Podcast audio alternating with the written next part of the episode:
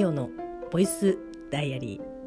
ー。2023年10月の14日土曜日ミオのボイスダイアリーです。この番組は私ミオが日々起こったことをつらつらと喋っていく恋日記ポッドキャスト番組です。よろしくお願いいたします。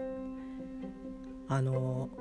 私がいつもこうやってボイスダイアリーを喋っている時はですねまあご存知の方はご存知かと思いますが、まあ、このねボイスダイアリーで言ったこと何度かありますのであの収録をしているスタイルがですねもう本当に、えっと、労力をかけたくがかけたくないということが、まあ、第一コンセプト。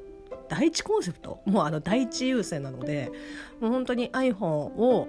ティッシュボックスを立ててその上に iPhone をね置いてスピーカーのところに口を近づけてですねあの、まあ、喋っているっていう感じなんですよ。であの初期の頃とかはですねその距離感覚とか、まあ、あといかんせんあの自分で聞き直さないっていうことに徹してましたのでなんで自分で喋ったの？自分で聞かなきゃいけないの？よみたいな感じもありましたので、聞いてなかったんですけど結構前ぐらいから、まあ、ちょこちょこまあ聞き始めてみたいな。で聞きながら自分であここでなんかこう思うよなって思ったらこうやっぱりそう同じようなことを言ってあやっぱりいつどのタイミングで、えっと、聞いてもあ思うことはやっぱ一緒なんだなってプープーっていうふうに自分で喋ったのを自分で聞いて自分で笑うみたいな ことをですね、まあ、していってたりとかして、まあ、ちょっと気持ち悪いなって思いながら、まあ、日々聞いてたりとか聞き直したりとかするんですけどで、まあ、初期の頃とかは本当に声がなんかすごいまあちっちゃいというかそれをまああのスピーカーに、えーとまあ、マイクの部分に遠かったマイクから遠かったので、まあ、近あの声がちっちゃかったんだなっていうのは、まあ、今回は今回っていうかその聞き直してから分かったんですよ。でじゃあ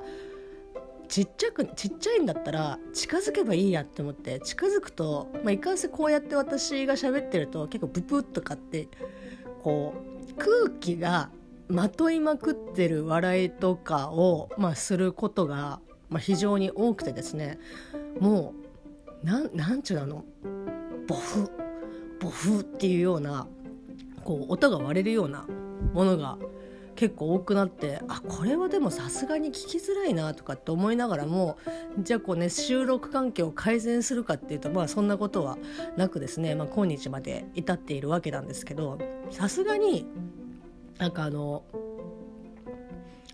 まあ、マイクとかねそういった収録をする機材とかっていうのを買うのはまあ嫌なんですよ。嫌というか本当にどこでもポチッと押せば喋れるっていう環境が本当に楽なのでこうマイクセットしてとかっていうのとかももう本当にそれだけでああちょっともう明日にするかとかもうただでさえ楽ちんな環境でさえこう明日にするかっていうふうに思ってるのにこれ以上あの複雑化してしまう複雑になるような、えっと、オプションをですねつけるとこれはまたねどんどんあのたまる一方というか喋らなくなる一方ですのでいやーとかって思ってたんですけど、まあ、最近なんかあの金魚すくいのあの丸いやつまあ、あれで改善されるかどうかっていうのは分からないですけどあれでまあ改善されるのであれば、まあ、あれぐらいだったらまあまあまあいいかなって、まあ、でもあれを設置するのにまたあちょっと面倒くさいなとかって思ってたりとかねするんですよ。で今ふとあこれを基準にすればいいんだと思って先ほど私あのティッシュボックスにを横にして立てて、まあ、iPhone を置いているというふうに言いました。まあ、ティッシュボックスといえばですよ。中身は当然ティッシュです。であのちょっとねあのちょろっと出てるじゃないですか、まあ、あの皆まで言うなっていう感じ。まあ皆さんご想像通りのティッシュですよ。なのでこのティッシュの、えっと、紙が揺れなければ息がかかっていないっていうことを基準にすれば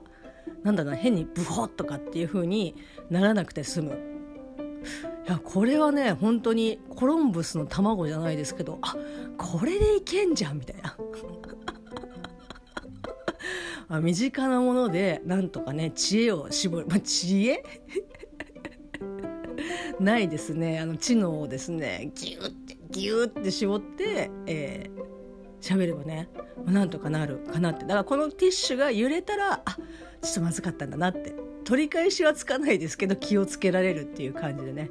えーと、今後も喋っていきたいと思います。よろしくお願いいたします、まあ、10月の14日土曜日ということで私は休みまたすけくんは仕事ということで、まあ、相変わらずですね、まあ、寒いということで。でこれからまあ、あの寒気というかですねあの寒くなってくるよってから早めに、まあ、毎年多分ね言ってる言われてると思うんです。言われてるけど結局私が何もしてなくてそのいざそのタイミングになったら「ははは」っていう風になってるだけだと思うんですけど、まあ、あのラジオのニュースとかでね、まあ、そろそろ早めに衣替えをねした方がいいですよっていう風に言われておりました。でもこれを聞いた時点で本当にもう寒くてあの我慢できないほどの寒さじゃないけどえ10月のこの時期にこの寒さなのっていうようなね感じだったのでいやこれは本格的にあの冬にね突入をなんかこうさ夏から秋にかけてのその秋気持ちいいねとかっていうのってなんか本当にくれだましじゃないけど秋いや夏ですみたいな感じのその切り替わるところが本当になんかグレーというか秋ぶりやがってっていうようなところが非常に多かったですけど秋から冬にかけてのなんだろうな冬ぶりやがってっていうのは全くないよね。全然あもう冬っていうあれ？なんかあの夏から秋にかけてのあのグレーゾーンの時のあの季節じゃなくてもうきっちりあもう冬行かせていただくんでよろしくお願いします。あれ？みたいな。秋秋秋がっていう感じ。でもうほんと寒いなってきっちり寒いなっていう。本当に。全然あのちょっと暖かいとかっていうのを見せることもなくきっちり寒くやってくるのでいやこれはちょっとねこの時点で寒いのはまずいなと思って。で今回はちょっとね気合を入れようと思いました。気合を入れようというかもういよいよ服がなくなってきたっていうのもあるんですけど、えー、衣替え用にですね、えーまあ、冬用のものをですね死ぬほどまあ、の選択をしておりました。まあきちんとね皆さんはされてると思いますのでそんな私みたいにねあの二度手間のようなことはされないと思いますけど私の保管方法がなんかねやっぱちょっと心配あのきちんとあの保管されているとは思えない保管方法で、えー、冬服をですね保管しておりますのでいやこれはちょっともう一回洗った方がいいなっていう。ズボラなくせにちょっと潔癖みたいみたいなところがあるのでいやちょっとねなんかこう肌が荒れたら嫌だなとかって、まあ、肌が荒れたらっていうと、まあ、私はそんなに肌が強い方ではないので、まあ、そういったのもね気をつけていやもう37歳そろそろしっかりしね。あの地に足つけた生活がしたい。地に足つけた生活がしたいやつが こんななんかあのティッシュボックスでとかっていう風にねやんないと思うんですけど。まああの洗濯をですねゴリゴリしておりまして、まあ、もちろんその今までえっと着ていた、まあ、あの日常の洗濯もしつつプラス冬用のですね服も洗濯しつつっていうので。まあよしよしとりあえずね、まあ、とりあえずこれだけ選択してあれば急にねもう冬ですっていう感じで急にこうね訪問されたとしてもあ全然ね「あどうぞどうぞあのお待ちしておりました」っていう風にねお迎えして1週間ぐらいはおもてなしはできるかなっていうぐらいの服は選択したのでその間にねあちちょっと席外させていただきますって言いながら別の本当にこれから来るガチ冬用の服も選択していけばもうこれはねまあ向こう3月ぐらいまでは来年の3月ぐらいまではなんとかなるかなっていう。3月4月も結局寒いよね。なんか春とかって寒くない？だからあの春と秋だったらどっちが好きって言ったら秋の方がまだその夏の名残が余熱が残ってるだ春の場合ってあったかい日もあるけどなんかこう冬の名残が結構まとってるからえ普通に寒いみたいな 感じなのであこれねこのペースだったらいけるかなと思って、まあ、洗濯をゴリゴリしていた一日でございました。はい、でですねまああのちょっとこれは別のところでもお話をしているんですけどもう何年？えっと2年前ぐらいから布団から、まあ、ベッドに変えて、まあ、寝てるんですけど まあ布団の時もそうでしたけどこのシーツをこうひんやり用のやつまあいろいろ試しましたよ。いろいろ試した中、まあ、こう夏用夏はこれねとか冬はこれねとかっていうまあ秋秋春秋用のシーツはないですけど まあ、あの冬用のですね、まあ、シーツがあって、まあ、すごくね暖かいんですよ。でそれも、まあ、洗濯をねしようと思ってただいかんせんですね冬用の服プラス日常通常のですね洗濯も、えーと、干してしまいましたのでこれはちょっともうあのシーツを干す洗うのは全然大丈夫ですよ。いかんせんあのね本当にハイジみたいな草原があればもういくもう家中の洗濯をねあの洗ったとしても干すことは可能だと思いますけどいかんせんそんなスペースがないので。で又助君のね又助君がもう切り替えるかどうかは別として又助君のこう冬用のシーツもですねまあこう一緒にね洗った方がいいなと思って。でも洗ってで干すところがないんであっそうだこういう時のために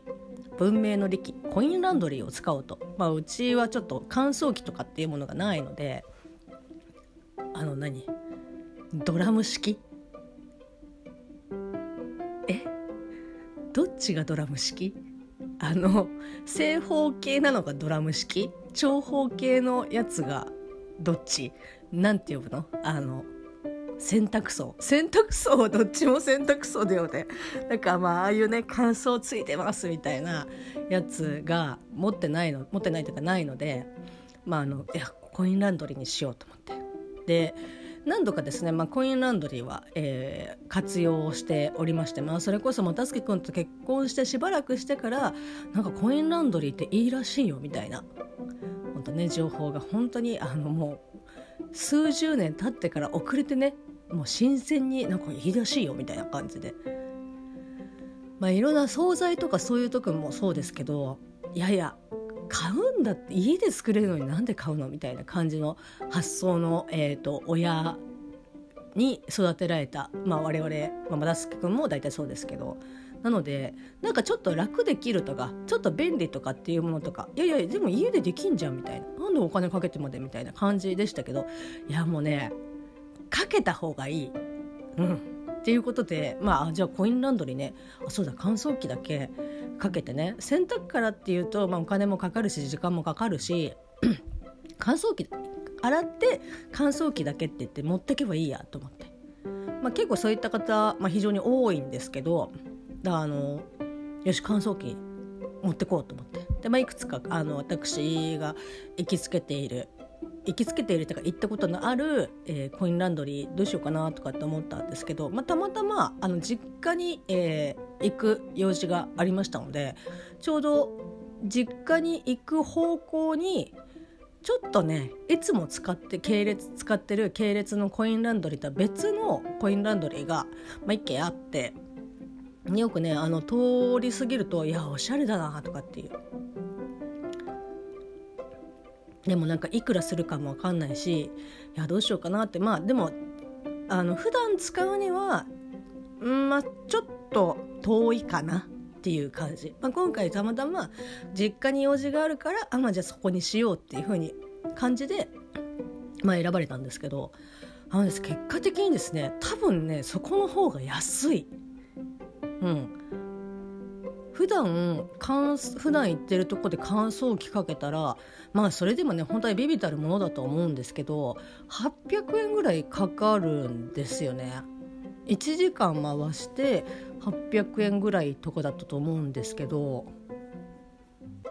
あのー、今回のところは1時間1時間っていうかあのまあ10分が100円だったのででまあ大体これぐらいの衣類とか毛布とかだったら、まあ、どのあの何分ぐらいだよとかっていうふうに目安が一応書いてあるので、まあ、そうするとまあ 50,、まあ、50分やったとしても500円でしょ？でまああの女あのあの女っていうかですねありがたいことにもうカラッカラになってあ全然いいじゃんみたいな。でしかも綺麗だし。ただねちょっとだけあーって思うのが椅子がないんですよね。でおそらく、えーと、そのコインランドリーの上がマンションになってまして、まあ、大体のところがそうなんですけどマンションがあるんです。マンションと備え付けみたいな。マンションが備え付け？違うコインランドリーが備え付けだよ、えーと、そういう風になってるので、まあ、皆さん多分ぶち込んでから家に一旦帰るとか、まあ、そんなに10分20分でできるものでもないのでやってしばらくしてからああできたなって言って来るみたいな。感じなので私みたいにこう家がね遠いところからわざわざ持ち込んでとかっていう人用にできてないのよね。なのでスペースも広いしテーブルもすごいねこう畳む用とかなんかこう取り込む用とかでテーブルもすごい広いんだけど椅子が一脚もないみたい。で普段あの行っていたコインランドリーは、まあ、一応ベンチみたいなものはあるあの座れるところはあるだからあの待つことができるもちろんマンションもついてるけど、マンションもあるけどそれでも他の利用客用なのかそのマンションの人が待つ用なのか分かんないけどベンチがねあの座るところがついてるということで。いやーねちょっとそこがねマイナスポイント マイナスポイントかなっていう。だからでもどうしてもそこでコインランドリーね利用したいっていう風になったらまああの折りたたみの椅子を持っていくしかないよね。それか、えー、と近くに、まあ、こうご夫婦でねやられている喫茶店があるのでそこで時間を潰すかみたいな。でも絶対そこ一杯コーヒーが、まあ、あの600円ぐらいとかまあまああのあ喫茶店のお値段ですよねっていうような。感じなのでそうすると全然あのなんだろう普段行ってるところの方が安い。椅子もあるしっていうので同じ時間を潰すにも、まあ、お金がかかりませんのでねっていう感じです。まあ、今後ねどうやって利用していくかっていうのはちょっとうんどうしようかなって思いましたけどまあ無事に冬物がですね、えーまあ、ちょっとずつちょっとずついつでもスタッと切れるように準備が準備運動の段階ではね今できたのでまあまあ良かったかなっていう感じでございます。まあ、実家にはね本当に滞在時間はまあ20分いたかなとかっていう感じですけどまあ用事があって行ったっていうだけなので、まあ、行きましたけど、相変わらずですねもうあれどちら様ですかっていうような対応ですね猫たちにされて、まあ、軽くですねあまあそういう感じですかっていう。まあ、別にねいいですけどって思いながらあの首根っこをキュッと掴んでねズルズルズルズルって引きずり出して「あかわいいね」っていう風にねあの触ってましたけどそういうことをやってるから嫌われるんだぞっていうことは十分分かってるんですけどどうせ嫌われてるんだったらあの忘れられるんだったらもう別にねいいだろうっていう感じで触ってたりとかねしますけどみんな元気でした。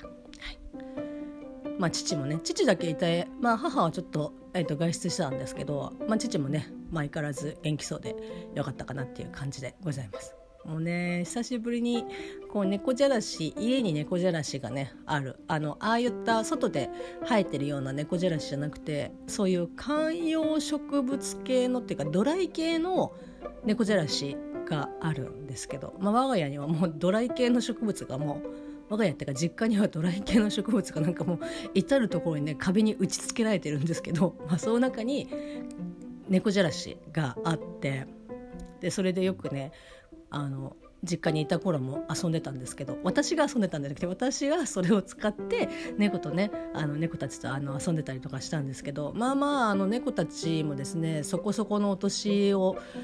召しておりますのでいやもう食いつかないかなとかって思いましたけどまあ子猫ほどではない。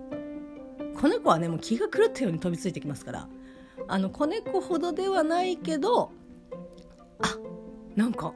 えないないないない。えっえ何それ？みたいな感じで一応反応してくれるしちょっとねあれあのお気を確かにっていうぐらいわたわたわたってあの猫ね飼ってる方だったらわかると思いますけどもうあの左右に振れば首を左右にねブンブンブンブン振りなんか手前でちょこちょこやればですねもう何？えカルタっていうぐらいカルタやってますかっていうぐらいですね。手をパタパタパタってやって。もうすごいね可愛いんですよ。この感じが。彼らからしたらもう翻弄されてるのでちょっとね気休まらないとは思うんですけどああ全然まだまだ現役じゃんとかって思いながらもののねあの34分ぐらいとかで、まあ、私も飽きてきますけど向こうもねああなんかねあそういうのあるよねみたいな感じで。あれさっきまであんなにあんなにあの夢中で 我を忘れたかのように夢中でなんか遊んでたのにもうねああふんふんふんふん。いいんじゃん？みたいな感じで。全然あの興味を示してくれないみたいな。あれなんかあの二重人格か何かなのかなっていうぐらいまあもうね飽きちゃってましたけどまあちょうどいいタイミングでね私もすぐ飽きるのであまあじゃあまた来るねって言って、まあ、実家を後にしました。でまあ最後になりますけど、えー、この日のですね、まあ、ちょっと時間戻しまして朝、えーとまあ、又助君は見送ってからですね、まあ、朝ごはん食べたりとかしてひとしきりま洗濯もしてとかっていう中えー、配信がされておりました、まあ、配信はされていて、まあ、更新がされたっていう形ですけど吉永文先生がですね長所、えー「昨日何食べたの?」実写ドラマシーズン2をですねエピソード2をですね見て、えーとニヤニヤしておりました。なんかさあのー、まあ、昨日何食べた？アマゾンプライムとかで配信されてるかどうかっていうのはちょっとわからないんですけど、まあ、U ネ、まあ、おそらくされてると思います。あの私は UNEXT また出たよ UNEXT っていう感じですけど、まあ、UNEXT で見てて見てましてもうねあの電車で見るのもちょっときついかなっていうぐらいもうニヤニヤニヤニヤしながら逆にニヤニヤしないで見れる人っているのっていや絶対と思うけどなっていうぐらいもう2人がねあのケンジとシロさんがもう可愛くてかもうあーっていう感じで、えっと、ニヤニヤ見ておりまして、まあ、そんなこともありつつですね、まあ、ちょっと彼の煮付けをですね、まあ、これはあのシーズン2の、えっと、エピソード1、えっと、第1話で、えっと、取り上げられていた料理ですけどちょっとねそれを見てまあ、実家に行った時に、まあ、いくつかスーパーがあるので、まあ、魚をね求めて、まあ、行ったんですけどいかんせんですね、まあ、行った時間が良くない。あの鮮魚がもうまずない。ほとんどない。であのカレーの彼女もない。いやーとかって思って。で他のねあのコーナーとかには一応なんかその干物コーナーにまあカレーあったんですけどあの丸ごとみたいな切り身とかじゃなくて丸ごとみたいな感じでいやあのカレーの煮付けをやったことがないのでまああの煮付け自体はやったことありますけどそれでもやっぱ切り身だったりとかするのでいやなんかあの小ぶりとはいえあの、ま、丸ごといやなんかちょちょっとここ怖いなみたいな。いやそのまま煮付けりゃいいんですけどなんとなくあえ、ま、丸ごとっすかみたいな感じでちょっと日和りまして。あ今日はちょっととりあえず切り身が見つかるまではとりあえずいいやと思ってで、まあ、この日はアジの干物をですね、えっと、買って、えー、帰ってきたんですけどまあでも全体的に本当に上がってましたね値段が。で個人店でやっているそういったあの何て言うの何でも屋さんっていうか昔は本当によくあった、まあ、野菜成果も売ってるしえ鮮魚も売ってるし惣菜も売ってるしそういったあの日用品とかもちょっと売ってたりとか、まあ、あとは飲料だったりとか、まあ、牛乳とかねそういったものも置いてたりとか、まあ、そういう、えーと、加工食品とかそういった本当にスーパーを個人でやってますっていうような、えーと、ところが、まあ、実家の近くにあるんですけどそこってやっぱ個人でやられてるっていうのもあって多少こう値段に融通が利かしてくれるというかあ結構安いなとかってお菓子とかはねとにかく安いんですよ。まあ、あの新商品じゃないにしてもあ安いなっていう風にね手が出せるんですけどそんな店でさえもあやっぱり野菜が高いなっていう、まあ、そういった野菜高いなっていう中であこれは安いなとかっていう、まあ、今回は玉ねぎの玉ねぎは安かったので玉ねぎはそこで買ってで魚を探し求めたチェーンのスーパーマーケットではあの